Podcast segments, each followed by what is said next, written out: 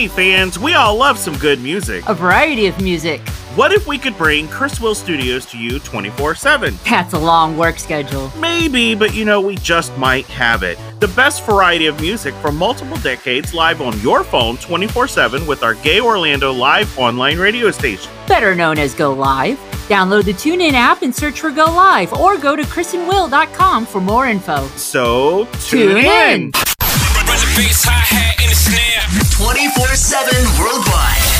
Feel the hits. Go live. Go live. Go live. Go live. Hey, gang, we need your help. We want to be on the best podcast list. Our success is all because of you. You make us stronger, so let's make it even stronger. All you have to do is vote and vote for us. Our dear friend Rob Actis is going to tell you how. Take it away, Rob. Ladies and gentlemen, Chris and Will are amazing, and we want everybody to hear their podcast.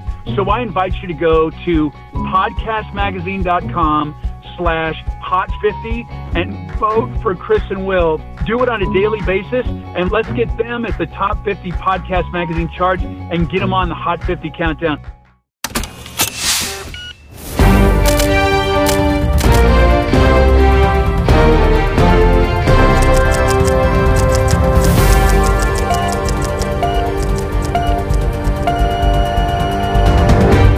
Hey, what's this? What about our life? Is it that bad? No, what about our life with Chris and Will? Oh, the show that gets you talking. Yeah, and these two haven't stopped talking for three seasons.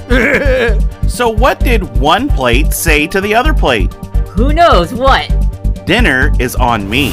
Okay, buddy. We're live. We clear? Welcome back to another time well spent with Chris and Will. Hi! Yay! It's another great episode of What About Our Life with Chris and Will. How are you guys? amazing. How have you guys been handling the new year so far? Busy. It's been busy. Yeah, yes, for it's us, a good thing. Yeah, it's been a good thing. It's been busy. Um, you know, but one thing I have to bring up. Hmm. We haven't yet got to announce that um Willie here has officially changed his last name to my last name. Yes, yes, yes, yes. Now, of course, you know, last year we did do a uh, legal ceremony. We Uh-huh. will do the wedding, of course, this year, hoping that everything goes right so we can do it. And part of that process is, of course, figuring out how you're going to do the last names. And, um, you know, so uh, Willie has decided to change it to my last name yes. which we had a conversation about. But you know, before I ask this, I've, I- I've got to point this out. You know, Mhm. gay rights has definitely come a long way. And, you know, we just want to be able to protect each other and have the ability to make a decision for each other without anyone getting in the way. I agree. Truly, that's what it is. It's not about taking stuff away from others, it's about having the right to be who you are and stay that way and love that way. hmm Truly, it is. Personally, I have said it before that if you have an indifferent feeling about what we've done or what we're doing, then don't. Because at the end of the day, our life is our life and your life is your life. That's the best way to put it. Mm. But, uh, you know, we just want to be us and you just want to be you. And it's as simple as that. So it kind of goes into this question. I have to ask because a lot of people are going to want to know why did you want to change your last name to mine? A lot of reasons. First, uh, relief. You know, I th- when we got legally married, I felt like not like that connection grew. You know, and with that last name, it's a closer and closer where we're yes we're around each other like practically 24 7 but with the last name there it's that protection it's that warmth it's that unconditional love It is. And you know, if you when you get the chance to watch the documentary, which is coming out, we've had a, quite a few delays and it's finally coming out. A few people have seen it. It's gotten some really good reviews, I would say. uh, it tells a lot of the story. It would answer. It would. It would really answer that reason on why he did it. Uh, personally, it was asked if I would do it. I didn't mind it. It was up for conversation, and I basically sat there and said, you know, if you want me to change my last name to yours, then that's fine. I don't have a problem with that. But then we kind of went through our past Yeah, and kind of said, this is where we belong more in. I agree. This is how the name fits better with Chris and Will. yes. And it kind of goes into the backstory of his own family. And so I think that answers a lot of it. But truthfully, how does it feel? Uh, indescribable because in such so many words it's not only relief it's not comfort it's happiness Well, it is. When you've gone through so many struggles like we have in so many ways, and we've dealt with uh, people, including family, getting in our way of being happy, decisions like this kind of separates you from the negativity. i agree And, you know, it kind of separates you from those bullies that that are present in your life that you didn't realize you had. yeah And in some instances, they're really not supposed to be that way because they can be family. exactly So I think that uh, when he made the decision, now I did not persuade him to make the decision. yes I didn't push him to make Yes. the decision. He made the decision himself. yes i i did and he basically did the paperwork himself. Yes. And he's done the submissions himself. yes And boom, there you have it. So he made that choice, yes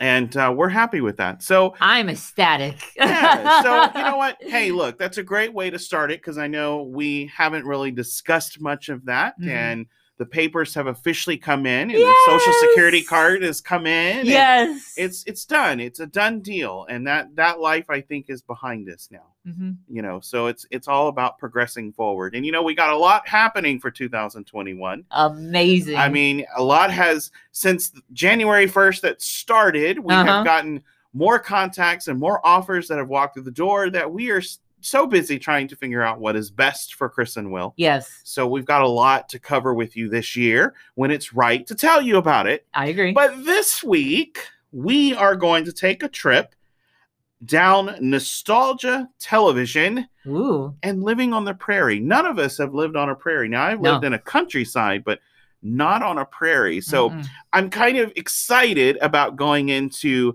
um, nostalgia television. We like to talk about nostalgia a lot. yeah We really do. Going down memory lane is amazing for us. We have so much fun doing that. uh-huh So let's roll into that. Um, okay growing up television, that's a big one. We've talked about that many a times. many times Many a time. So, how far back would you consider nostalgia? Well, there's two ways to look at that. The first way is like your childhood or when you were a kid, or when you were a kid and there was like syndicated stuff from before you were born. So it really just depends. Well, you know, I think the I have television shows that I've watched as a child and then growing up, Yeah. but there were also shows that were before I was born. Yes. Uh, one like Mr. Ed. Yeah. Yeah. Um, yeah. You remember Howdy Doody? I've heard of it, but I didn't watch it. oh, I remember that. Uh, do you remember? Uh, Hee Haw. oh my gosh! Oh That my was a good goodness! And you know, I think that one was still going on when I was born because I want to say as a child we actually visited the production set because I think they filmed it in in Nashville. Wow. And it was it's actually very cool. It was but um yeah, Hee Haw. Yeah, for me, Yeah. um, on TV Land, I watched uh, Dragnet, Get Smart. Um, there was also a lot of black and white shows like um, The Many Loves of Dobie Gillis, I think. Yeah. Um, gosh, just there was a lot. there was a them. lot. There was a Yeah. lot. And you know, I think a lot of past television, not necessarily television now. Patty Duke was one of um them yeah, too. Patty too. Uh had a lot of self-identity in it. Yeah. It did because you can relate to it in so many different ways. And I, you know, I'm just going to say this, and Willie and I have had debates on this many, many a times. okay, you can so tell the difference when the producers who produce like Full House and Family Matters and stuff like that, and yes. and then when they go into those segments and then the music starts, and I'm like sitting there going, shit. you know what? no family does that to No. where they sit there and somebody does something wrong. And here, Michelle, let's talk about it. But Nobody did that no, crap. but think about it. It's a it's yeah, a, it's a learning thing. I get it. It's but at the end of it's the a- day, you knew that when that music was coming, it was like, all right, it was like Jaws. When you heard the music from Jaws and the shark was coming to attack you, you knew that when that music happened on those particular shows, it was bullshit time. Well, I thought of it as it's a calming of like, okay, this is coming. Let's discuss it. Well, it wasn't I mean, bad. yeah, we have you know? discussions with kids and and you know, and families did do that, but come on. No, they didn't. Come on. But They it could was do a was better it- realistic way with that because True, true. the, I think the the soundtrack that they played in the back of it made it worse. If they would have just yeah, if they would have just kept it quiet like it was part of the episode, then it might have made sense. But when you're like preparing for it, then Maybe it's like it was a, soundtrack- trademark or something. I, don't it know. Probably was because it was to me. It was just like, oh gosh, I'm I'm totally done now. Could you imagine if they did that in Roseanne? I mean, in all honesty, could you imagine if they started doing the the symphony orchestra and the harps then- and slowing down every time but they wouldn't use that though. They would use a harmonica and maybe like I don't know. I mean, it would uh, just be like I could just see her turning around and say, "Would you shut the f up?" You know. but anyway, so they had a lot of self identity. You know, you did learn a lot from nostalgia television because they had a lot of points to it, yes, and you could relate to them in a lot of different ways. And so, self identity, of course, is a big one. And the interesting thing of it is, is some of the television shows back then they pushed their limits. I agree. They did. They pushed their limits when they knew that executives would not like it. They pushed their I limits, w- and it's like, okay, what about displaying poor in entertainment? yeah, There were quite a few shows that did that. they did, yeah, I mean, it wasn't about the rich and famous and fancy stuff. There were some poor families that that were out, and there were some, you know, there there were a lot of different ones that displayed, like, um, gosh, I can't remember the one that it's called where uh, one of the main characters had uh, he was he he was retarded, and so it showed the life of him. I want to say it's not the facts of life. It's No. life goes on or something like the something around that. I can't remember. i'm it's gonna bother me. Yeah. it's gonna bother me. But anyway, they touched on a lot of topics and and you could learn from it. yeah. And it was interesting because we were going through YouTube Yes. and we came across Yes, an episode yes. from Growing from Pains growing pains. Wow. where uh, where I don't know why my throat's killing me today. it's not. You're um, just You know, it, it's just well, I probably shouldn't have had a personal moment with you before we started recording. still have all that that hair that's stuck in the back of my Oh my throat. You know, not that you guys needed to hear that, but, yeah, sure. welcome to a gay life. Oh my um, gosh. in any Anyways, sense- In any sense, it, the episode talked about uh, drinking and driving, yes. and apparently, um, the the daughter went with her boyfriend, and they got into a car wreck. Mhm. And he was in the hospital, and he was thought to make it, and at the last minute, he didn't. So she had to learn the consequences of drinking and driving, and it was very emotional. And they did a lot of different of those. and it was and and it wasn't cheesy either. I mean, it was it was to the point, raw emotion. You felt it. And I love that about that type of television because it's not like, you know, it, it didn't look scripted or staged. No, no. Now, do you think TV shaped you from back in the day? Oh yeah. Yeah. Yeah. I mean, you watch TV, you know, and there are just those certain shows or cartoons or or even like, you know, certain programs and you're just like, "Oh, I love that." Okay. Yeah, Yeah, sure. it hit it hit home. It Yeah. changed you, Uh-huh. and that's the difference between TV back then to TV now. yeah. Because TV now, now again, I I like the Conners, but it's not Roseanne. I agree. It's not Roseanne. And- and- yeah. And the characters that are in the Conners, they're not the same as the characters that they were in Roseanne. And I said that about Fuller House too. Yeah. Because yeah, Full House was Full House. yes. But when Fuller House came back, it was like, mm, you know, Mhm. it it just it didn't work for me yeah, I in a lot of different ways. and Now, I and I um, as you know, I love Full House, but Fuller House just I don't know. There's now, um, Mad About You, we did watch that one. Yes. That one was pretty much to the T. I was what I will say though that first that pilot for the reboot, man, it was like no time had passed by. Like they got the story right to Yeah, they did. They, They did, a good job.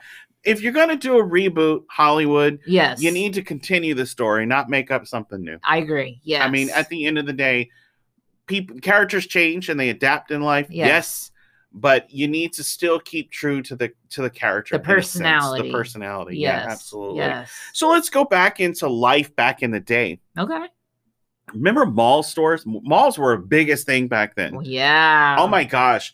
Um I'm having the biggest mind farts it's on the planet. I can't think of crap. It comes into my head and I can't think of anything. Think, of some Think I got to think of some good, good malls positive. some great mall stores from back in the day. Okay, here here's one you relate to. Babbage's. Yes. There's a good one. Service merchandise. We talked about this the other day. Yes. Those were the stores Uh huh. uh, going into it. Gadzooks. That's what I was trying to say. Ah. Remember that that old that old store? I hadn't, but you, Yeah, Gadzooks was actually, I want to say it was maybe like a Spencer's. Spencer's in a sense, but Yeah. not as uh kinky as Spencer's, if you look at it. I'm surprised Spencer's is Is still even around. there? Yeah. Yeah. Spencer's just really kind of turned into a mall porn store.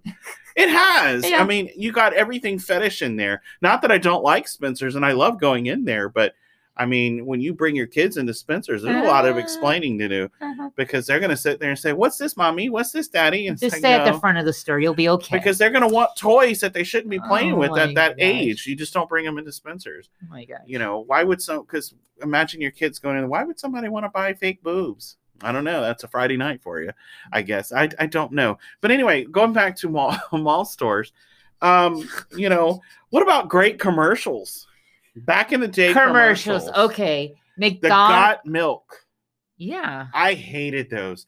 I hated them. But do you okay? Talking about got milk. So on one of the episodes of Roseanne, where I think it was in the end credits, where DJ did a Yes. spoof on the got milk Yes. thing.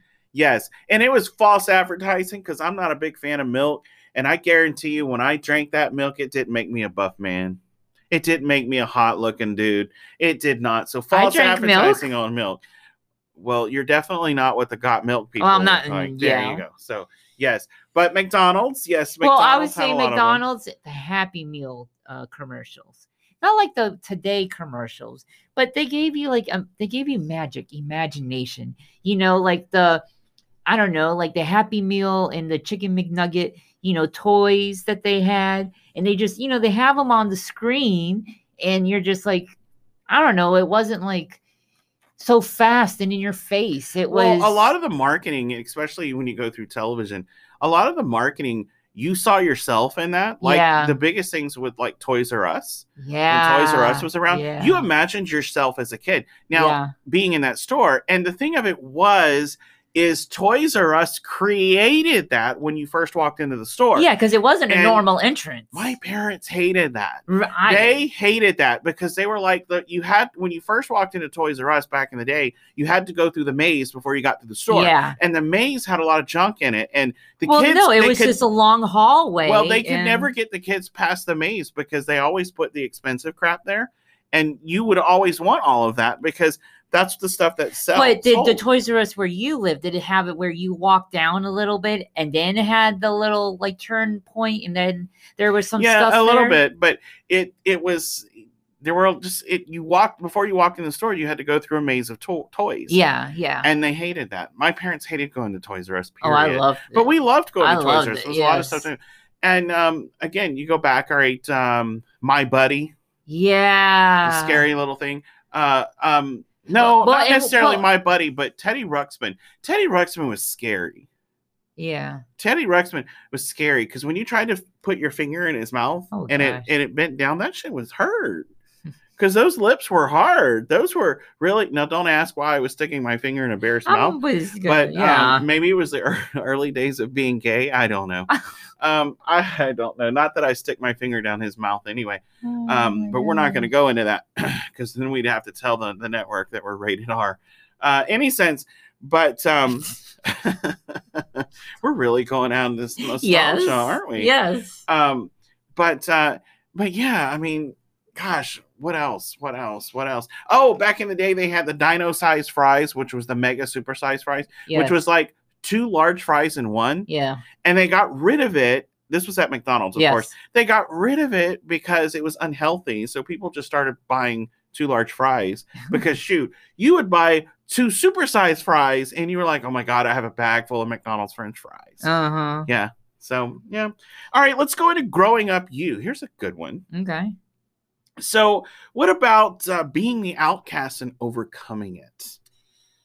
Well, being the outcast is it's kind of like a I won't say a conflict, but like your thought process is you belong somewhere else. So you try to adapt to others and be so- someone you're not, but you overcome that by staying with who you are. Well, it's like the self identity. You had to find ways to identify yourself that helped you get through identifying yourself. And I think television did that. I think entertainment, period, did that because because each you could yeah. relate to music. There were a lot of related, relatable music that had, you know, not evil messages, but had messages and points to them that you could cry with listening to I them. think it was also with those messages is saying, "Hey, you know what? It's going on. You you you probably should be aware of it.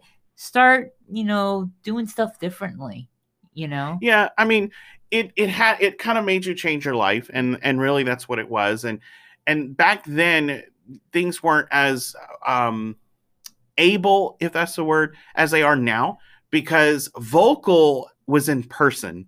Vocal wasn't online. Yeah. You you couldn't just post something and and run away oh, from yeah, it. Yeah. No, um, you literally had to face what you told, Uh huh. and you had to face what you heard Yeah. literally right in front of you or held it in your hand one way or another. mhm. Uh, nowadays, people just can say crap and just run away and you don't ever hear from them or they can ignore you. So Mhm.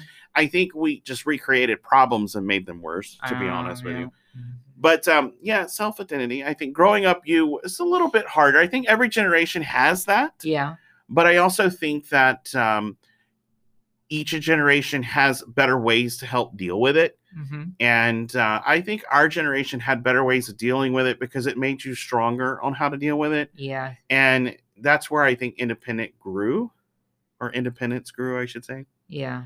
But let's talk about growing fam, growing up family, and in the country. Now, of course, I've lived in the countryside, so um, for me, it was being in the woods, Okay. hanging out with friends, cyc- biking, bike, bike riding, bike cycling. I don't know what the hell my mouth is. I don't know what the hell my mouth's trying to say. anyway, but uh, yeah, growing up in the countryside, I, I think that um, again, back in the day, also taught you how to deal with family In a in a a- little in a- way. It in a taught you how to deal with yeah. family. It taught you how to deal with family fights because we all had them. We still do. yeah. Uh, family activities, just family in general. mhm. And then countryside just taught you about community. Right. Yeah.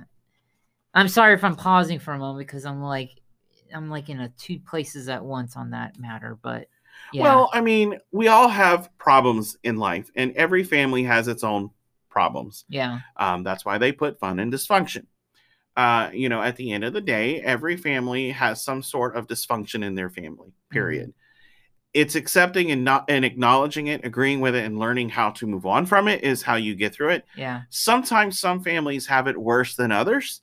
And again, self identity, especially in the gay world, is a little bit harder um, because if you don't follow the traditional path, then you know you have a harder life. And Yeah. and sometimes it's could have been. I know back then it was also interracial dating was also part of a big problem too uh-huh. so you know to me i i didn't care you Yeah. know i was just like they're in love they're happy who, Who- cares yeah.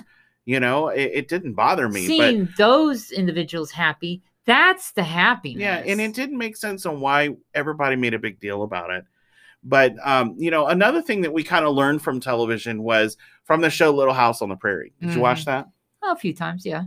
yes well little house on the prairie was an american western historical drama Yeah. It starred Michael Landon, Melissa Gilbert, Karen Grassle, Melissa Sue Anderson, and Allison Arngrim. Mm. It had nine seasons, 204 episodes plus specials. It ran on NBC starting from September 11th, 1974 to March 21st, 1983. Won four Emmy Awards. Had a two hour pilot movie on NBC in March of 30th, 1974. It focused on adoption, alcoholism, faith, poverty, blindness, and prejudice of all types, including racism. Mm. And to in 1982 to 1983, the title changed Little House, A New Beginning became a thing for the show. Yeah. In the last episode, the last farewell, they blew up the town that had the set for the original property that was set for the original property show and the filming. So basically, what what I'm screwing up my words is basically the set of the show. They blew it up in the last episode. So that was actually real. Wow. Yeah.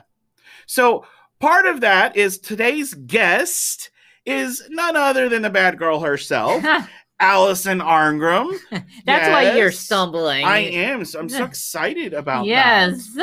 Allison is a young artist, a young artist award former child star lifetime achievement award honoree. That is a lot of crap that somebody didn't space out when I was supposed to read that because I'm sitting here going, "What the hell is this?" I'm gonna have to have a little chit She's done all. Yeah, she's done a lot. Yes. She, I'm supposed to read an article before I get to her interview, and I don't think I'm gonna have enough time. Uh, Nellie Oleson on she played Nellie Oleson on NBC's series The Little House on the Prairie. What the hell is this this is crazy. Uh, her mother, Allison's mother, was Norma MacMillan. uh, Million, I think it's how you say her last name. She was a voice actress. She did Casper the Friendly Ghost yes. and Gumby. Wow. Yes, act- absolutely. She was a frequent. She, She did- was a frequent flyer. she- What? she did multiple episodes of Match Game and Hollywood Square. I love those shows. Yes. She did a one person show at the, at the former Parliament House, bah! the former Parliament House in Orlando, Florida, which unfortunately is no longer there. That's Uh-huh. so sad. Yeah. Uh, she appeared on The Love Boat, Fantasy Island, I Married Wyatt Earp, The Comeback Kids, and Life Interrupted. And she's also a TV Land Award winner. Wow. Yes. And you know, there was an article, which I don't think I'm going to have time to go through it, but um, it was an article that said the top 25 queen bees on the small screen. Uh huh. Quickly, hopefully I can get through this. Um, God, I can't even. Allison, how do you say that name? How do you say that? DiLaurentis. There you go. And Mona Vanderbilt Wall, whatever, from Pretty Little Liars. I have not seen that show. They ranked number one. Uh, Angelica Pickles from Rugrats. yes. what a comparison. right. Was at number two. Uh, Beth Cassidy from Dare Me. I have not seen that. I haven't either. Number three. Uh, Chanel Oberlin. Yes. Scream Queens, not seen that. Uh, number four, Cheryl Blossom from Riverdale. Heard of Riverdale, have not watched it. Yeah. And um, you know, anyway, well, Allison had made that because I'm not going to go through the list, you guys. I, there's just too many of them. Well, let me let me find Allison's. I got only a minute or two left. Uh, I'm I'm going through. The, why would they even put cartoon characters and comparing them to human beings? Oh, maybe it's just the character. But you know what? I know. um, you know, I I've, I lost count. But Marcia Brady came before uh, Nellie Oleson on the Little House on the Prairie. Yeah. Which is funny, Yeah. which is which is really funny. But anyway, um, this has been a very interesting show, uh, brought to you in part by WTF question mark. anyway, we're gonna give Allison a call, and we're gonna have so much fun with her as the original bad girl of television. So sit back, relax, because we're going to give Allison Arngrim a call. Allison is coming up. When you put the pandemic aside, you start to look at your own inner self, which means your own sufferings. We're all going through something in life. Yes. Part of our brand is to help and continue to help. And help is what is needed sometimes just to be able to focus and focus the right way. I've dealt with mental abuse, anxiety, depression, and a list of other issues that I struggle with overcoming every day. Both of us have dealt with some sort of issues. With my own issues, like heart disease and so forth. That stuff takes a toll on you, and sometimes we want to give up. Please, please don't. Just like with us, you'll survive all of this, and no matter the current times, we're all going to live happy. We have created the Best Friends Forever Foundation, completely managed by us and our team, totally funded by our company. It is built with you in mind. You need someone to talk to, be your friend, offer you help, or just your chat friend, we can help. Need help? We will set it up and pay for it to get you the help you need. Working with some of the best doctors in the country. Believe me, we are all in it for you. Our goal is to have assistance available to you whenever needed, even if it is to talk. We want to have a safe house for you to go get more assistance. These facilities will be nearest to you and guaranteed to be there for you. In dedication of celebrating you and giving you love with awareness, we have Williams Heart Pin available online to wear close to your hearts. Proceeds go directly into the foundation. Go to chrisandwill.com for all the details. Remember, you are loved. We love you. Love yourself, and the world will love you in return. Chris and Will introducing you to an amazing getaway. For the first time, we both treated ourselves to a day of pampering. If you're in the Tampa, Florida area, then please make sure to treat your own self to a day like we did at Spa Nirvana, a sanctuary for face and body, a spa day for men and women. The staff is so friendly, the place is clean, looks amazing, and the best of it, they're following the safety guidelines during these current times. Truly a professional environment. The cost isn't bad neither. Make your appointment today. Imagine a day where you can get the most incredible stress free, relaxing massage, body work, facial rejuvenation, and microdermabrasion. They have so much more to offer, including their signature facial services, including an aluminum oxide free crystal microdermabrasion facial, the lifting facial for mature skin, and the most comprehensive, purifying, deep cleansing facial. Plus, you just can't beat the environment of soothing music healthy snacks and drinks, and you just have to see it for yourself. Guys, it's totally worth it. This is a weekly thing for us now, and I can't wait to go again. This is a Chris Will highly recommendation. SpaNirvana.com is the website. You can go to chrisandwill.com for the link as well. Spa Nirvana, 811 Court Street, Clearwater, Florida 33756.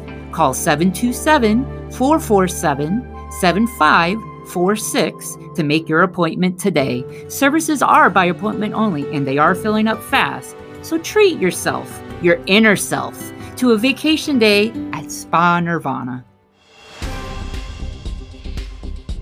We are honored to welcome TV Land Award winner Alison Arngrim. Good morning. Well, good morning. Well, yeah, good morning for you. Good afternoon for us. I All guess. right. What time is it there, right? Uh, two o'clock, actually. Yes. Ooh, fine afternoon, too, then. yes, yes. Well, how are you, my dear? I am I am amazingly, under all the circumstances, actually fabulous. Well, that is so good to hear. Um, Mm-hmm. have you gotten out of Facebook jail yet? Shockingly, yes, finally. Finally. Yes. It was so crazy. Because it was one of those, I didn't do anything. You know how it, it somebody, I think, complained about a comment on the post, and it got Uh-huh. taken as a comment on the post, or th- someone, the person who commented who was getting kicked off, decided to in revenge to try to. but you know, it's everything's an algorithm or a bot now, so I don't think an actual person ever watched it because I'm sitting there fully Ah, dressed, okay. reading Little House Yep. on the Prairie in a bonnet, for heaven's sakes. Um, so I don't know, but I have been released from Facebook jail and am able to read on my own page. I mean, I just I went over to my husband's page and read there, but now I'm back on my page every day reading. It is triumph, victory. Yes. Yes. Oh, we Mm. totally love it. Thank you so much for doing that. Yes. so crazy. It's just I never in a million years. I mean, you know, back in March when everything shut down. I I had done Facebook Live I think once. I'd never heard of Zoom. I had never heard of uh, StageIt.com or you know live stream any of these these uh, platforms. None of them. And now I'm on like all of them every day. Wow. Wow. I, is this bananas? So what happened is, is you know, I was sitting in the middle of the floor crying in March, going, "What am I going to do?" And my husband said, "Oh, don't worry, you'll think of something." Um, I mean, I'm supposed to be in France right now. I was booked solid into October, but of course, Uh-huh. obviously, none of those things are happening. Right. So I was really worried. I was like, "Well, how? I've worked since I was 12 years old. What am I going to do?" And my fans, because I'm used to talking to them, I'm used to going out and seeing them all the time. Right, yeah. And so I thought, what are we going to do here? And I started reading the Little House books every day online, which was great because then I was able to see people and talk to them, and they could talk to me. Yeah. Uh-huh. And then the phone started to ring. Well, that show you were going to do in New York. Well, we're looking at doing everything online. Have you heard of StageIt.com? I was like, no. Well, we Oh. could do your show. It's a pay per view, so you actually get paid. But it's live pay per view, so people from the comfort of their living room can buy a ticket and see you. And I'm like, this is great. I'll do it. So I wind up turning my living room into like a TV studio comedy club, and so I do the show. Well, it was a big hit. People loved it, and so I've now done several. So then I get a call. Hey, Rich Little, who not only alive and well, not retired, was doing four nights a week at the Tropicana in Vegas. Mm-hmm. Right. Well, he's going squirrely, and his people called my publicist and go, you know, we heard Allison did an online show, and it went really well. Hey, Rich wants to do this. He wants to do whatever the heck she did. He wants to do that. That's what he wants to do. So Harlan goes, you need to go call Rich Little. So next thing I know, I talked to his tech team, and I talked to Rich, and they're rolling to, raring to go. And I said, okay. I said, it's weird because you don't have that audience response. It's like the old TV shows where sometimes there was no studio audience way back in the Right. day, and you had to do your act and sweeten it. Yeah. Yep. I said, if you ever did that gig, you can do this gig. And he's like, I can do that. Um, he's written a whole new thing. It's it's uh, Rich Little virtually speaking, That's and right. yes, I am unbelievably directing, and it's because he needed a performer who'd really done it. He's got a brilliant tech team; they can get him on and off the web and make it sing and dance and do backgrounds. But he said, "Yeah, I need to talk to someone who's done it." Because and I had the same problem when I started. I couldn't find another performer who'd done StageIt. I finally found someone who had, and they're like, "Oh yeah, yeah, here's what you do." And to have a performer, another comedian, say, "Okay, here's how you do it," because you're having to just you know shout at the back of a laptop here for half an Uh-huh. hour. This is how it works, and he's gung ho to do it. This will be the first time Rich has done an internet thing there's a whole population of young people who've not been to a Rich Little show who are now going to be able to access this. This is going to be a whole new world. Yeah. Oh, we're so totally looking Of forward course, to it. Of course, yes. Uh, we we've had Rich on the show before. Oh, wonderful, he delightful is man. Such a wonderful man, absolutely, and he's so funny when he does all those voices. Oh my gosh. And, he can't uh, stop Oh, laughing. you know, he's an artist. He draws and sketches, and he's incorporating his artwork into this thing. It's like a multimedia extravaganza. Uh huh. Absolutely. Oh, it was wonderful. We we told him we were going to get around to, to going to see a show in Vegas, and then of course the Right. pandemic happened, and uh, everything like with you, everything on our schedule has gotten completely okay. Whatever. Um, you know. Yep, so yep. the only thing that we have going for is, of course, this show. Luckily, our show has continued to go on through the pandemic, but everything else out in public, it's just it was all canceled. And I'm gonna tell you, we are not homebodies. We are always on the go. Yep. And Mhm. we do I'm not always even on the know road. what to I'm do. never home. Yes, it has been one thing after another. It's like, okay, we can rearrange things multiple times, so we don't. So now we're just going shopping. so I have bought so much stuff online. Oh my god! Um, it's and I found out. Oh, they'll deliver. Do you know they'll deliver ice cream? Wow! Um, Oh. it's that's happened, but it's. It, and then I started the baking, the cookies. I made a strawberry pie the other day. We're doing Oh gosh. cider this afternoon. Uh, so the cooking thing is going on. It's crazy, and you know, it's it's terrifying. I have friends who are in the hospital. I have friends who are still sick. They they have the headaches and the body aches months Uh-huh. later. It is horrifying. People are sick. People have lost their jobs. I check in on my friends. Some of my friends are medically fragile. They cannot leave the house at all. I'm doing a Wow. friend's laundry. I'm getting you know wipes and toilet paper, driving over to people's houses. So you know it's it's horrendous. And as I said, every I, oh the Missouri Cherry Blossom Festival, RuPaul's Drag Con. I had tour a tour Uh-huh. of France, multiple shows in France. I was going to Dublin for a whole women's conference in Ireland, and I was going to see the homes of my great grandparents. gone, poof, gone, poof. Right. But I'm doing Cameo, Coach the World. I have an online store. I'm doing my daily readings of the Little House on the Prairie books. I'm directing Rich Little show. Uh, I'm speaking at the women's conference. Like, I'm busier now than I was before this thing hit. Wow. Well, that's good. Yes. That's really good, though. Very, very And good. and I really I did not I you couldn't have told me. I tell you, I was sitting on the living room floor going, "Uh," and my husband's like, "You'll think of something." I'm like, I didn't know I'd think of this, but I thought, of it. right? who knew? Yes. Well, you know, it's um, it's the same thing. I mean, we we're doing a little bit more projects than what we thought we'd be doing, Yep. but um, you know, it's still we still like the travel, we miss it, but of course, we're happy that the fact that we've got multiple things going on at one time as well. So, um, so yeah, we feel we feel you on that. But uh, you know, I have to say, this is a thrill to be talking to the bad girl of television. Just the Thank bad you, girl. thank you so much.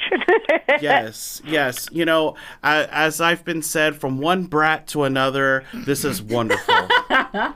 Oh, thank you. I'm so honored. You know, it's so funny when people say, I hated you so much. You were so awful. And I say, oh, thank you. Thank you. You're too kind. years of this. People still, people still. I, I talked about it in my book just a few years ago. I was at an autograph show, and a grown woman walked in, and she didn't say hello or good morning. She just looked at me and said, I forgive you, and walked out. Oh. That's She's been holding it in for 30 years. wow. That is just wow. Mm-hmm. But isn't it great though? Just the the feeling of sitting there going, you know, I'm bad. I'm confident about being bad. I'm happy. Yes. Yes, it's and a it very thing. freeing because instead of having to be super super nice and and play a really nice person i was just able to like dump all of my angst and hostilities and anything that was bothering me and just dump it there into nellie Uh-huh. oleson. And it was freeing. It was it was really kind of fun Yes. Oh, I bet it was. Well, girl, let me tell you, uh, what was it back in the '90s when that song uh, "I'm a Bitch" came out? That was my yeah, theme song. yeah. That was Do you the know theme I song. I play that at the end of my shows when I finish my stand up. that Meredith Brooks bitch. I'm a bitch. I'm a lover. Yes, Yes, It's yes. one of my absolute favorite songs of all time. Yep, mine too. Theme song right away. so let's let me ask you, how did you get to become the bad girl? The fa- your famous start. Tell me about that. Well, you know, as I like to say, uh, it's not my first comeback. Little House was actually the comeback role. Um, I had started working when I was like five years old. You know, my Wow. SAG cards. It's member since 1967. Oh, It's Like my member number is one. Um, and I, I was I was at a SAG meeting where people were standing up and asking questions and speaking, and they would all get up and say, you know, Bill Jones member since 1988, and people go, ah, here, here, clap, clap, clap. So and so member since 1992, and I got up and said, well, Allison Arger member since 1967. So and, and everybody went, wait, what? Wow. They ain't got nothing on you, right? Um, I was like, yeah, I'm older than everybody. So I was. I started working as a little little girl, and I did a bunch of commercials. I did a movie when I was ten, and then I was not working a lot when I was eleven. I didn't get any work, and my father, as a manager, sat me down and said, "Now you know a lot of child actors just stop working at some point, and maybe they work after they're 18, or uh-huh. they don't work again. So this could be it." You may be done. You might never work again, or maybe you'll work when you're 18. I got the you may be washed up, your career is over speech at 11. Whoa. Wow. That's crazy. And then luckily I got Little House like a few months later. So Little House technically was my comeback. I'd actually had a career and like gone into retirement and came out of retirement to do Little House in the Prairie at 12. So it was like bizarre and then it we never thought it would be the hit that it would be and I didn't I hadn't read the books. I mean that's one of the reasons I'm enjoying reading the books so much online is that I had read them over the years. I'd never read them in order, but I didn't read them as a kid. And so I uh-huh. didn't know what the heck they were talking about when they said Little House on the Prairie. So I'm reading for the part of Laura and the part of Mary. I have no idea what's going on.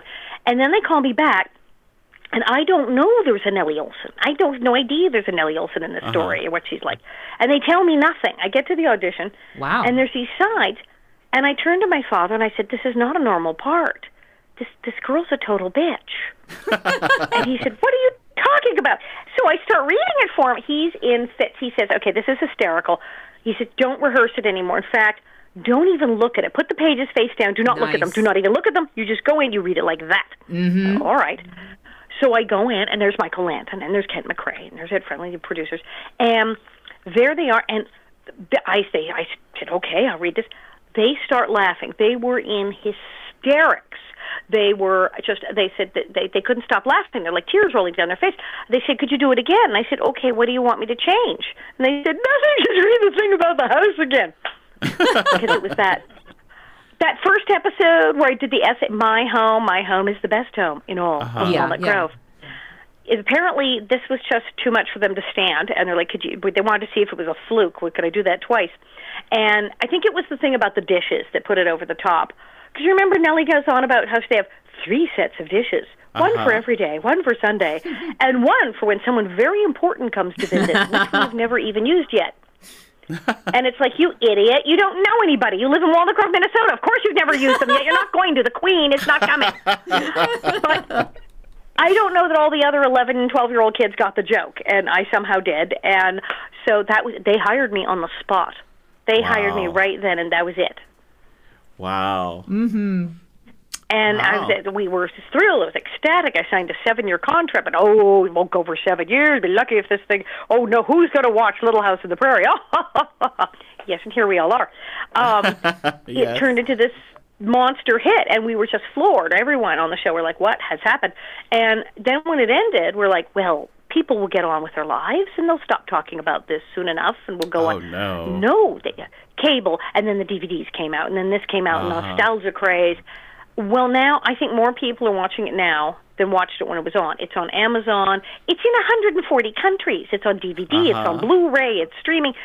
It's insane, and it's 2020. and there's, do you know there's people who've just started watching it? That's the nutty part. Oh, I believe it. I can believe it. Yeah.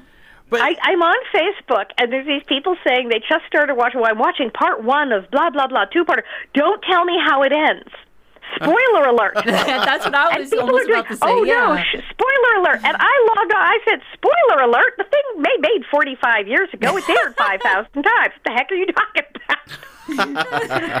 and they said, no, I just started watching it, and it's like, okay, like Gone with the Wind. Should I not tell you the South loses? Wow. Is this a spoiler alert?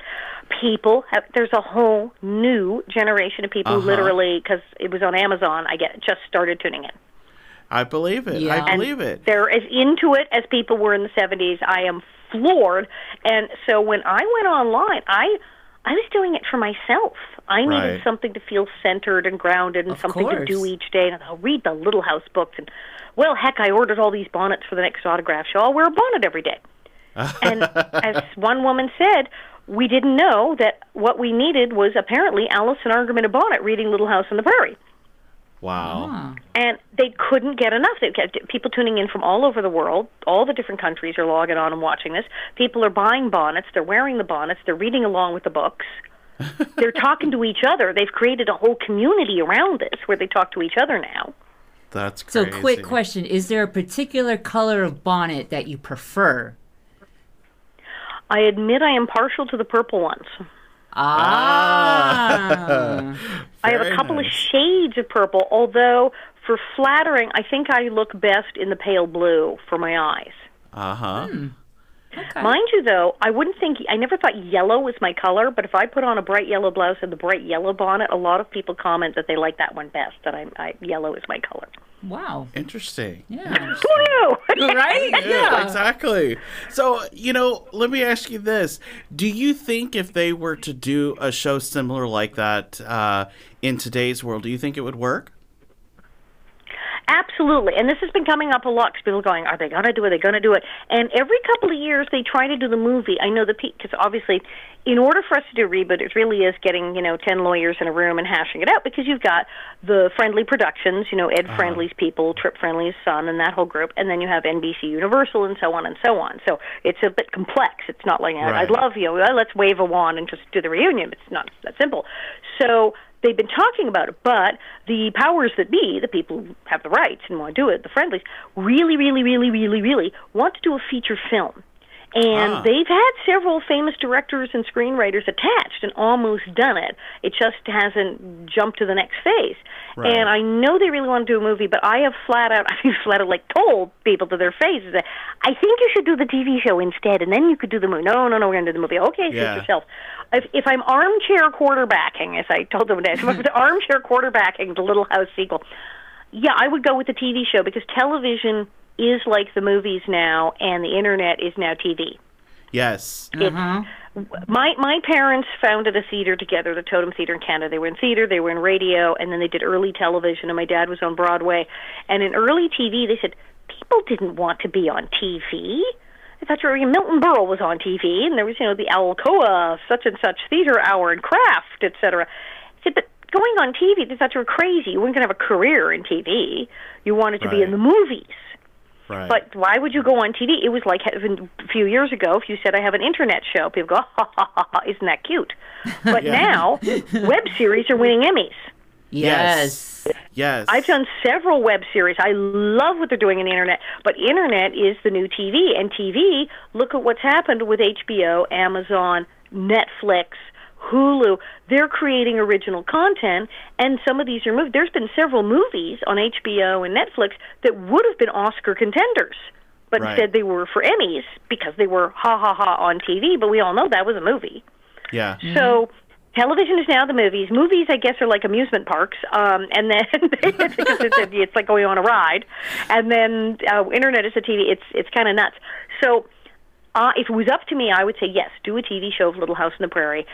Start over, like from the beginning, all new actors, because so many of her original cast have died, and you can't you can't follow the timeline because we were always doing well. It's 1976. Oh, look, it's 1876. Ta-da!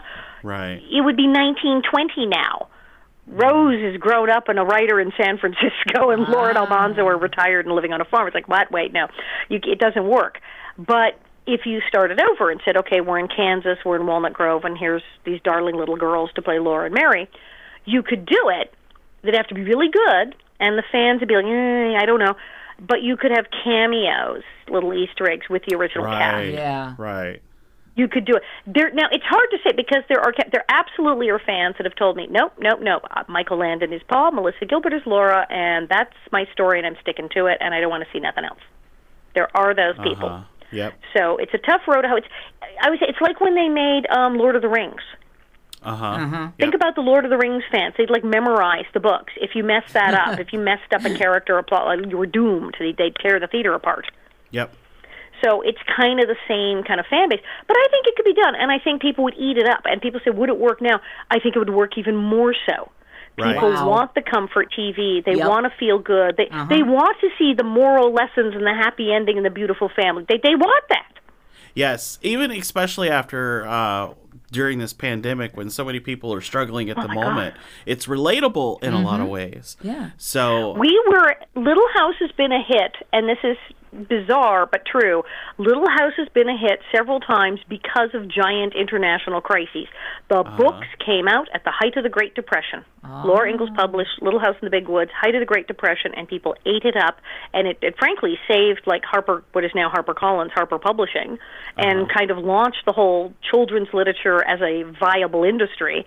It was a huge breakthrough, and the series of books they ate them up because here was this family who had nothing and brink of starvation, making a go of it. Having to, people in the depression could say, "Well, at least I'm not twisting hay for heat." right. and they were giant, massive popularity. Then, Little House the series. What happens? We launch in 1974. Remember the 70s? We had gas rationing. We had with inflation now. We had a gigantic recession. Uh-huh. People were out of work. There was terrible inflation. Remember, we, they were rationing. People couldn't afford meat. Yep. Yep. That all happened in the 70s. You could you get gasoline every other day. You couldn't buy a steak, and suddenly there's Little House on the Prairie, and Pa's saying they want two pennies for a slate pencil. We can't afford it. Uh-huh. People went crazy. So we hit we hit a nerve, and here we are now. And people on Twitter are saying, "I did not know Little House had an episode called Quarantine and another one called Plague." Oh. Oh wow. Wow. They didn't realize they're freaking out, and all the news went crazy. We all wound up getting interviewed, and then someone, young person on Twitter, said, "I just watched a Little House episode called The Wisdom of Solomon, where Todd Bridges talks about being a black person in America in the 1800s, and even says to Pa, "Would you want to live uh, um, uh, to be a hundred as a black man, or live as a white man to be 50? Which would you choose?" Wow. And he can't answer him. And they handle heavy, heavy topics. It's just because remember we were in the 1870s. It was right after slavery and the Civil War, and we had episodes that dealt with things that are extremely current right now. And people said, "I didn't know Little House was this like ahead of its time and was Yeah. talking about these serious topics." So now everyone's tuning in again. We're we're right back where we started. Wow. But you see, that's the best part about uh, television back in the day is they they pushed limits, and Yep, yep. you know, and, and the funny thing is, is we we were talking about this just the other day. We had friends over, and they were watching some old shows we were Yes, introducing them to their kids. Yeah, yeah. And um, one of them had made the comments like, "Well, we they wouldn't play these shows on television anymore because people get too offended too fast." Right. And- I mean, could we watch? Could we handle All in the Family and Maude now? Yes, Would I we? know. Would we all have a conniption fit over the Jeffersons? Wow. Uh-huh. Wow. And this was groundbreaking TV. And Yeah. Little House, people forget Little House was doing stuff. Nobody was talking about that. We had the episode where the guy comes back from the Civil War and he gets addicted to morphine. And it was, well, people were coming back from Vietnam in the early 70s, and many of them were having problems with heroin. And we basically did an episode about that, except in the 1800s. Right, right, And we covered very, very topical things. We got away with a lot more in Little House because we said, no, no, no, we're not talking about the thing that's happening now. It's okay. It's the 1800s. Yeah, we like wow. couched it in that, and we're Uh-huh. still. Do- and people now in the middle of the pandemic are going, well, the Ingalls got snowed in. The Ingalls had to figure out how to store food, and they sure didn't Uh-huh. have any toilet paper. So people are tuning in. that is And we had we had anthrax, we had typhus, we had plague, we had you know scarlet fever. They had it all on the prairie. Yep. Oh. Wow. oh my gosh. That is. Who knew that I would ever grow up in this world thinking that toilet paper was the thing that I was the most important time of my life? Uh. I would have never Toilet thought. paper. Never- I mean, I would. Luckily, I mean, I always. I, I love Costco, and I would. You know, it's just me and my husband. We don't go through that much, but we would buy the giant thing of uh-huh. Charmin, and then it would last like forever. Yeah, it was huge. But we had just gone shopping, and I thought, well, we we kind of have. We started calling friends, going, you know, we have toilet paper. um, and I have friends go, I can't find the wipes, and like my husband's like, I found a guy who's selling the wipes. I got a guy. So we go, I have a guy. Do you want wipes? And I'm like, um, I'm doing a friend's laundry. A friend of mine. Well, he's got various. He's got multiple conditions, and he's like he's a long-term AIDS survivor. And his doctor said, "No, you're not going anywhere. You can't get this." So he said, "I was going to the laundromat. I can't go to the laundromat." And Fluff and Fold is like charging a bazillion dollars now to do pick up laundry. I said, um, "You're not that far away, and I have a gigantic washing machine. This is not that I fine."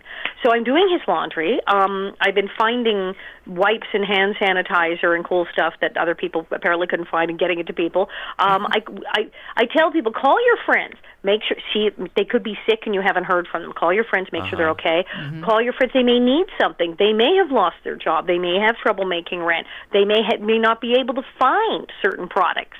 Yeah, call your friends. See if they need anything. Yep.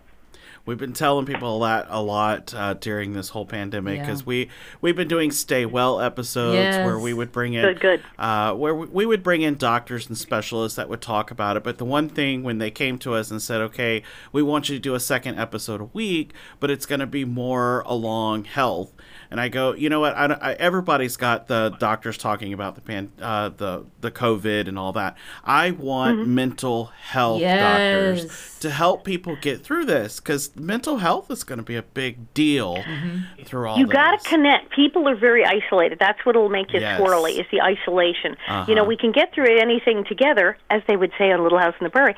Uh, but it, it's the isolation is terrifying, and and that's the thing. And then for performers to be separate, not only from our friends but then our fans, it's just like no. Uh-huh. And I know that people seem very comforted by seeing a celebrity. It's like I know you from my childhood, and look here you are on Facebook, and you seem okay, and it's everything's Yeah. all right. Um, but absolutely connecting, and the internet for all the terrible things that it's been used for. It is allowing people to at least connect. We're able to Zoom and Skype and Facebook, and I, I know families who are spread around the country, and they have a weekly family Zoom call where the entire family gets on, so they can all check in with each other, make sure everybody's okay. And I think that's fantastic. I think that's the one way that we'll survive this if we all continue to connect and talk to each other. Absolutely, totally agree, totally agree. So, okay, let's go into the wig a little bit. Uh, burn it or keep it. Well, what happened is, you know, Nellie has this hairdo, and of course, again, I know nothing, and I show up at work, and they're like, "Why aren't you in curlers? Why aren't I in what?" And I found out Nellie has this elaborate hairdo with curlers, so I wind up 12 years old, sleeping in curlers, and Oh. coming to work at four in the morning to have my hair done. Wow. Wow. So this is just horrifying, and my hair is very straight. And of course, we're shooting out in beautiful Simi Valley, California. It gets really hot, really humid. So the curls would just go whoosh. I have very straight hair. It did not work at all. So they would curl my hair, and then they had to keep like recurling it all day. And they had those hot curling irons, and not the modern ones, you know, thermostatically Uh-huh. controlled. These were just metal rods. They heated up in like a little oven. Wow. They're just like on fire. And so they did, so this is horrible. And finally, they said we got to get a wig. The show's a hit. We can get a wig now. So several episodes in, we finally get a wig, and they design it, and it's gorgeous, and it's individually hand tied hair, Swedish virgin hair matched to my hair color, incredible. But in order for a wig to stay on for that kind of all day, nine hours for you know going down hills in wheelchairs, rolling Uh-huh. around on the ground, fist fights, it has to attach. So there's a giant metal comb in the front of the wig that is jammed into my scalp. And then there's, I don't know, 40 hairpins jammed in at various places, in through the wig, through the under thing, the netting, and into my head. It was practically nailed on. So it looked great, but Uh-huh. It was excruciatingly painful. Oh, I bet. And I, I, it's why I was so mean. I was in physical pain all day. And I mean, that thing would come off at the end of the day and be like, ah, and rubbing my scalp. It really hurt. It really hurt. I swear there's parts of my head that are still numb from that thing. Oh, my. Um, it looked dynamite. I mean, it was like suffer for your art kind of thing. It really looked great. But whenever I watch TV now and I see like period piece shows, 1700s, 1800s, and they're in the elaborate wigs, I wince in pain and I literally feel for these actors. I go, you poor, poor thing. I know how bad that is. Wow, Wow. I bet. Yeah. Oh yes, I've I've had to do a couple of performances where I've had to wear a wig, and um, I know nothing about putting on wigs, absolutely Uh-huh. not. And I had this uh, woman who had put on the wig. That's right, And yep, yep. She, I swear to you, she was searching to see if I had a brain, because she would Right. nap that thing so much into my head, and she goes. Is it in there? And I go, well, I mean, it's in the head somewhere. I feel it. It it was horrible. So I feel your and when you on that. Yeah, come they in, you wanna make hairpin goes in the wig, but then they kind of turn it because it has Uh-huh. to turn, and then it has to sort of weave into your hair Yes. so that that sucker ain't moving. Uh-huh. And um and the comb wi- wi- being in the front there and pulling everything back. I mean, that's why I looked surprised for seven years. It was like a facelift. it was terrifying. Um, but boy, but that stayed on. You saw it. I was like rolling around on the ground and going down hills in wheelchairs. That thing did not move. Oh, it, it didn't move. That's for Mm-hmm. sure. But she kept saying, she goes, "You need to grow your hair out because it needs to stick to your hair." And I go, "I'm a guy. This is a time period where we didn't, men really didn't grow their hair out, and so I always kept it short." And I go, "I'm, I, I know." And she goes, "Well, I'm just gonna have to put it further in your head." I'm like, "How are you gonna do that?" That's worse. What Yeah. you want is at least I had long hair because when I started, my hair was long enough to curl. But then when they got the wig, I said, "Oh, great!" So I had to "No, you have to keep your hair the same length because we're taking two pieces of your hair and combing them into the first two curls and then pulling that back. And that way Wow. we can't see the hairline. It totally looks like your hair and it's all blended." They said, "And secondly, we fitted this wig to your head." With exactly this much hair on your head piled up and pinned. Wow. So if you cut your hair, it won't fit. Yeah. Yeah. Oh wow! So they said you just have to keep your hair exactly the same, and they said, and, uh, so the more hair you have bunned up in that netting that we jam the pins into, the less horrible it will be. If your hair is short and we have to start jamming, you're really going to suffer. Yeah. Wow. Wow. Wow. Definitely, Wow. definitely. So, I mean, going through all of that and, you know, probably having that on your head for as long as you did every day you were sh- filming, um, there is a positive to it. I mean, what was your favorite moment working on the show? Oh my God! I mean, it was so cool because it was crazy. But first, it was a really good show. I mean, it actually holds up. Like that's why they're still watching it in 140 Uh-huh. countries. And it was a great show to be on. Great scripts, great people. Uh, Michael Landon, absolutely crazy. One of the funniest people I ever met. Very funny, real taskmaster. I mean, he's writing, he's producing, he's directing, he's doing everything. The we children held to a very high standard, which is cool because we were treated with respect. We weren't talked down to. We were expected to uh-huh. be like an adult in many ways and come in and know our lines and create a character really work. There was no, you know, fooling around. But then there was so much fooling around because you like practical jokes and making people laugh and like really stupid third grade humor. So we had that going and it was really fun. My favorite episode, I admit, is the one where I go down the hill in the wheelchair. because where do you do that? On what television show does that happen? Who do you know who's like, oh yeah, and on my series, I pretended to be paralyzed and was pushed down a hill in a wheelchair? When does this happen? Never. Wow. Well, you know what? We've all thought about doing it. Um, and, uh, you know, uh, sorry, mom, but uh, every time my mom comes over here to Disney and we have to push her in the wheelchair, I, I really am looking for the tallest heel that I can just tempt to push her down for. um, but we've Right? always thought about doing it. We just haven't done it yet. Yeah, I used to have uh, rollerblades when I was in middle school, and I would. And the thing is, though, I did rollerblades better than I did roller skates. So, but Really? I, Yeah. I, I'm very uncoordinated. I'm very dangerous. But the thing that. is, Uh-huh, the me too. brakes on the rollerblades. It took me a while to get used to it, and um, where I lived was like sort of halfway on a hill. But I would, Right. I would want to go all the way to the top and go all the way down. Like, there's no way I could do that. I could do that with a bike, maybe, but not with rollerblades. So I totally understand. Yeah. Well, and of course, I used to skateboard when I was a kid, and that's why in the episode where I'm in the wheelchair, I have a real broken arm. That's the whole thing. Like she uh-huh. falls off a horse. Oh, she broke her arm, but you know, and then she pretends she can't walk. But the broken arm was real because I had been skateboarding the week before and managed to tip over, and it was really dumb. I wasn't even doing anything good. I wasn't even doing a stunt. I just fell over, but I broke my arm. Wow. And uh, they just about had a fit. They were they were not overly thrilled, let's say that. But they said, "Wait, we can work it. We got a thing. She falls over. Okay, fine. We write in the broken arm, and then we shoot this episode. And by then she'll be out of the cast. We'll like move this episode here and shoot that, and then she'll be out. It'll be fine. But we'll just shoot. Go ahead with the first one because she's in the thing, and that's they. And so they did it. Um, but of course, when Doc Baker, you know, I'm in the chair. Doc Baker says, "It's okay. You can use your other arm." I'm like, "No, I can't." That's funny. Wow. So it was, it was very bizarre, but I um we did so many weird things, but it was really fun. It was a nice group of people. I mean, there's a lot of horror stories from child actors. How awful some people were on sets to child actors, but we didn't. We did not have that. We, this was a nice group of people. Good. Wow. Good. Very good. Very good. Very so, supportive environment. Yes. Thank God. So let me ask you: Did you know you played a villain in a lot of different roles? Did you find that that was um, that that kind of put you on a stopping point on getting other type of roles that weren't necessarily Yeah. villains?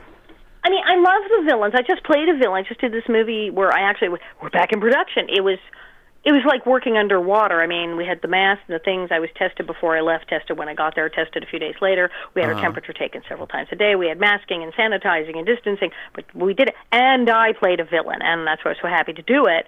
Um, an evil band manager is very exploitive and terrible and scheming and lying and dreadful, and Right. liked it very much. Um, so I like the villains, but yeah, when I stopped in Little House and we kind of thought, well, this will be great. We'll go on to other things, and all all the cast were like, great, okay, that was fun, but it was so ingrained. My agent had just about had a fit. Um, there was a part that I, he said, "Oh, you were perfect for this," and he called them to submit me and say, "You should have Alison Arngrim, blah blah blah. She should, you know, read for producers. She should do this." And they said, "Oh no, no, this film this takes place in modern day." Uh, Wow. And my agent was like, "Do you think she's Pioneer Barbie? She comes with a dress. what are you talking about?"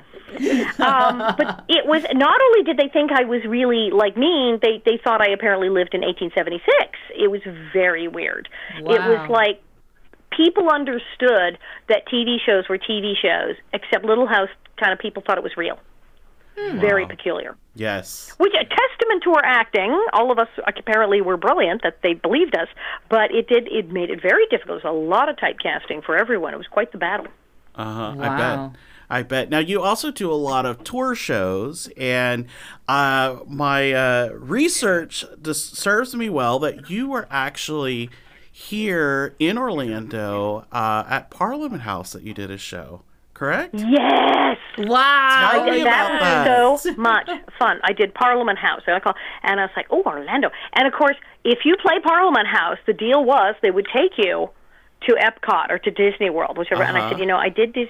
I went to Disney World when it first opened. When I did that movie when I was ten, that was 1972, and Uh-huh. Wow. um, they took us all to Disney World and VIP tour and everything. Um, but I had not been to Epcot, and so when Hmm. I came to Parliament House, I said, I'll do it if it take me to Epcot and we did, and it was so much fun. Um, and Parliament House is crazy. It was it was bananas because it's Uh-huh. like a motel.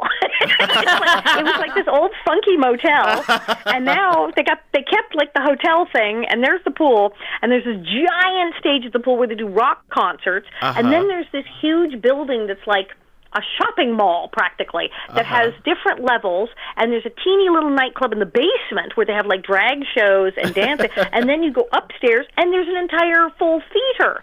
Like Uh-huh. you could do legitimate stage shows with a curtain and lighting. And that's that's where I was. I was in the fancy theater and and then there's like a rock concert out by the pool and there's drag queens in the basement and it's all happening simultaneously.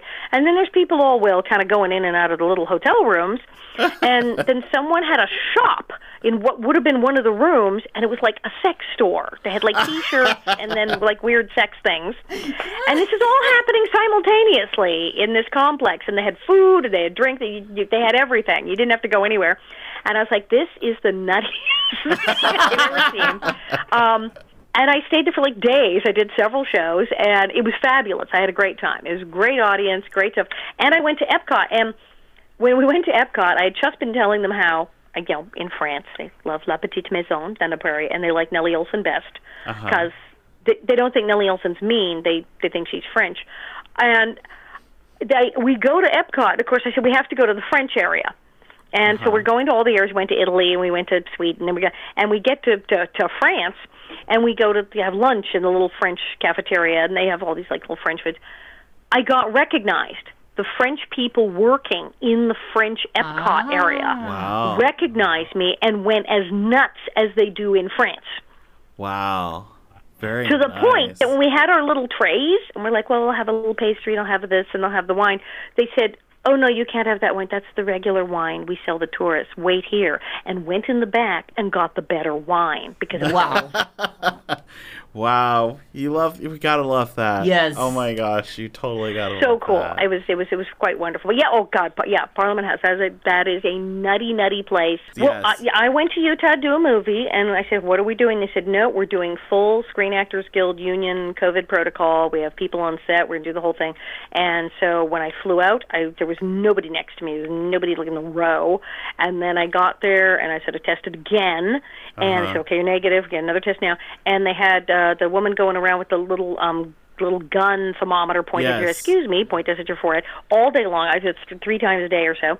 Uh, lunch, we sat outside. Of course, it's Utah. We were on a lawn and the, the mountains. It was beautiful. We had our little box lunches.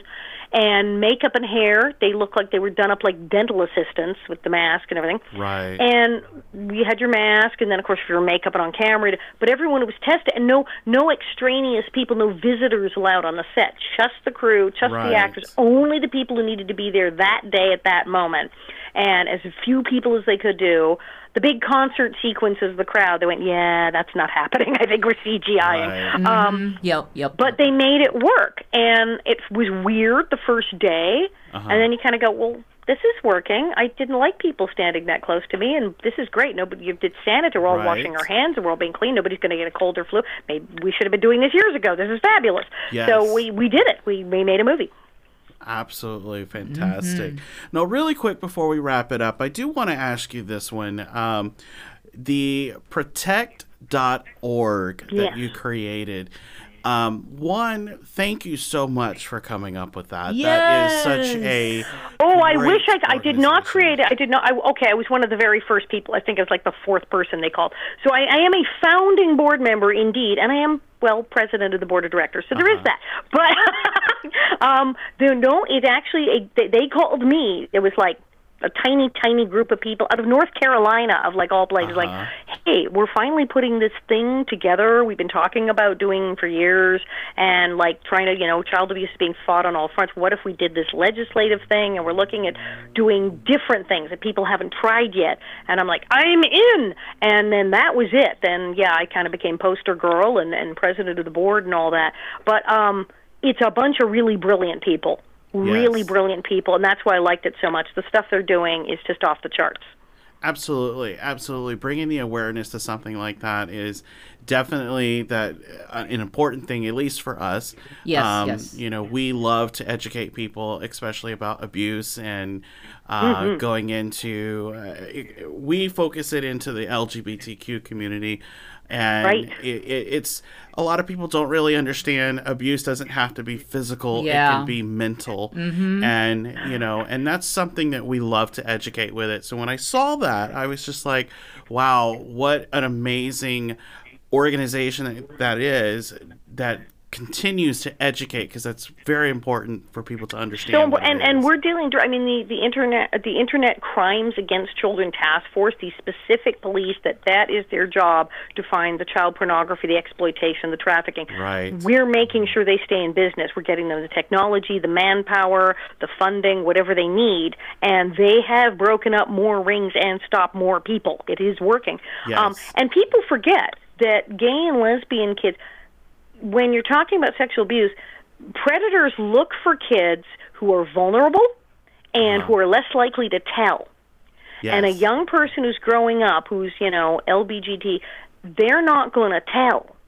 And Right. abusers have said this. I have, can't tell you how many people have told me that they said their abuser told them, "Well, who's going to believe you? You know, you're the gay kid. Eh, Right. They're not going to listen to anything you say." And that this was used against them. They were absolutely targeted because of their status, and um, they are often they are the kid picked to abuse. So uh, people don't realize what a huge problem that is in that community. So Right. absolutely. Absolutely, yes. Yeah. So, I mean, with everything that is encompassed in your professional and your personal life, um, how would you like the public to look at your legacy? Wow, there's a big one. Um, man, I don't know. Um, well, I remember my father said when he saw me talking to fans, he laughed and said, "You know, so many fans they finally they meet their favorite actor or celebrity and they're disappointed. The guy doesn't want to talk to them. They won't sign an autograph. They're terrible. Whatever." He said, "You you do not disappoint." That's like so maybe that'll be. She did not disappoint. Um, my fans who've had a chance to talk to me, I like to connect with people in general. Yes. Uh, isolation, as I said, it's bad for you. Get through the pandemic. Don't be isolated. And for entertainers and their fans, that was a big problem with this. We can't go into the theaters. We can't go to the personal appearances. We can't go to the autograph shows. But we have to connect to these people, and they need to connect to us and each other. Right. And that's why I like all the comic cons and things. This was a great way for communities to connect, and then to the celebrities as well. Right. And I'm trying to keep that going as much as I can via the internet, connect people. And I've talked, I said, I've talked to other performers and actors and, and singers, like, and they're going, I don't know what to do. I'm like, well, have you tried this? And here's what I'm doing, and call these people, and trying to get them in the loop too, saying, get out there. Because, you know, this is going to be a long haul. We've been doing this for a while, and you need to connect, and you need to connect Yeah. to your to your fans. Absolutely, absolutely, and you know, and I can kind of relate to the uh, the the comment that your your father had stated because even with doing this show, there's certain celebrities that will come to us and will they'll ask to be interviewed or we'll want to interview them Yeah. and we'll say okay no Right. we're not going to interview them Yep. because i am such a fan of them i'm afraid that i'm gonna i'm gonna lose that magic that they have if i know them personally and Or know, they'll turn out to be awful. Yes. Wait, they're horrible. Oh no, I really like them. They're just so awful. They're mean. Ah, yeah. What do you do? We're such a um, honored fan Yeah. to have you on the show and spend this time with you. So we thank you dearly for being on the show. Oh, thank been you. So, So- thank you so much for being on the show. We really appreciate it, and uh, please be safe. And we look forward to seeing you in person one day, and then uh, you know We making shall. some Were they magic like next year that. in Jerusalem? People Yes. that. well, thank you again, and you definitely take care of yourself. You stay safe, and thank you so much. This was great fun. I totally love her. So much fun. And you know what? I've watched some of her storytelling presentations that she does on Facebook, and I'm just like amused. Yeah, I mean, definitely. You so gotta look her up on Facebook, and you gotta look for the different bonnets. Yes, it's entertaining, you guys. It totally is entertaining. We do want to thank Alison for coming on our show and giving us another great episode of What About Our Life with Chris and Will. More episodes are on the way with all new topics and, of course, all new celebrity guests. yes. And you also gotta go to our official website at chrisandwill.com, Instagram at chris.and.will, and Facebook under The Real Prince Charming. And you know, we have to thank you guys for joining us and, of course, keeping us real and keeping us going. Yes, we appreciate you guys. Of course we do. You know we do. And you know what? Remember, it's a new year, another way to start the new you. Stay well and stay positive. We believe in you. Trust me, you got this. Take care of yourself and always remember we love you. We thank you. And remember to love yourself, and the world will love you in return. But for now, you guys, we have to go. Bye. Bye. Today's episode was a Chris Will production, broadcasted on Spotify, iHeartRadio, Google, Apple, Amazon Music, and other podcast media platforms. Show host Christopher L. Ante and William Ante. Show guest Alison Arngrim. Chris Will Show assistant Ginger Lutz Ross. Chris Will Show creative consultant Tony Ross. Show introduction voiceover Tony Ross. Produced by Chris Will, a Cali, New York company. Copyright Chris Will, all rights reserved chrisandwill.com for contact and other event details. Produced January 2021.